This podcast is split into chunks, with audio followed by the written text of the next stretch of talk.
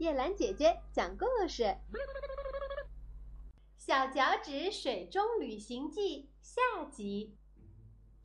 迪克漫无目的的在珊瑚花和植物中间走着。迪克正在发愁的时候，一条巨大的金鱼游到他的身边，停了下来，嘴里直叫：“各位上车！有到日光岛的客人吗？”请快上车！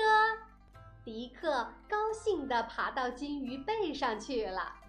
快到日光岛了，金鱼说：“你把钱准备好。”迪克没有带钱，他想起口袋里还有一块蛋糕，就说：“我想给你一块蛋糕代替车钱。”蛋糕吗？我最爱吃了。你把它放进我头上那个洞里，就会滑到我嘴里来了。到了日光岛，金鱼说：“你可以下车了。”金鱼吸了一口水，然后从它那个洞里喷射出来，迪克便被水的喷力拖到空中，落到柔软的沙滩上。迪克虽然回到了日光岛，却怎么也找不到爸爸妈妈住的小草屋。他见几只海鸥从头顶上飞过，以为是给他带路，就跟去了。在棕桐林里，他遇到了一只卷尾带貂。卷尾带貂看见迪克干渴的样子，就捧出一个椰子，咬开一个口子。请他喝椰子水。天黑下来，迪克靠在卷尾带雕的皮毛上，舒舒服服地睡了一夜。第二天，迪克在找爸爸妈妈的小草屋时，险些再次被那条大鲨鱼吃掉，但刚死里逃生，不曾想又被一只鱼鹰衔去。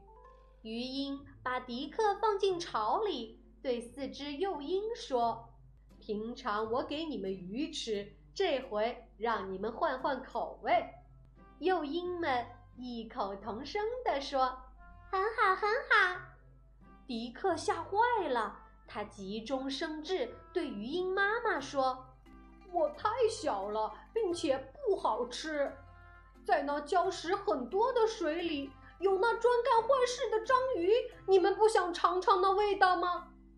鱼鹰妈妈想一想，说：“这是个好主意，你在这儿陪着我的孩子们。”说着就飞走了。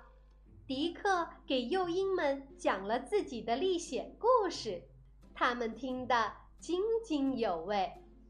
一会儿，鱼鹰妈妈衔着一条章鱼须回来了。幼鹰们吃的可高兴了，迪克请鱼鹰妈妈送他回日光岛，幼鹰们不答应，想让他留下来讲故事，但鱼鹰妈妈答应了，衔着它飞了起来。在空中，迪克看见一只汽艇在海面上开来开去，他想，可能爸爸妈妈会在汽艇里。便叫鱼鹰妈妈把它送到汽艇上。鱼鹰妈妈飞到空中喊道：“再见，迪克！再见！”迪克刚说完这两个字，忽然传来一阵向他跑来的脚步声，正是爸爸和妈妈。爸爸说：“怎么会有这种事？”我们在这儿几乎找遍了每一个角落。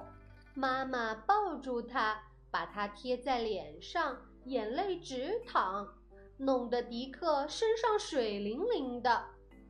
你们不会打我吧？迪克担心地问。爸爸妈妈一个劲儿地笑着摇头。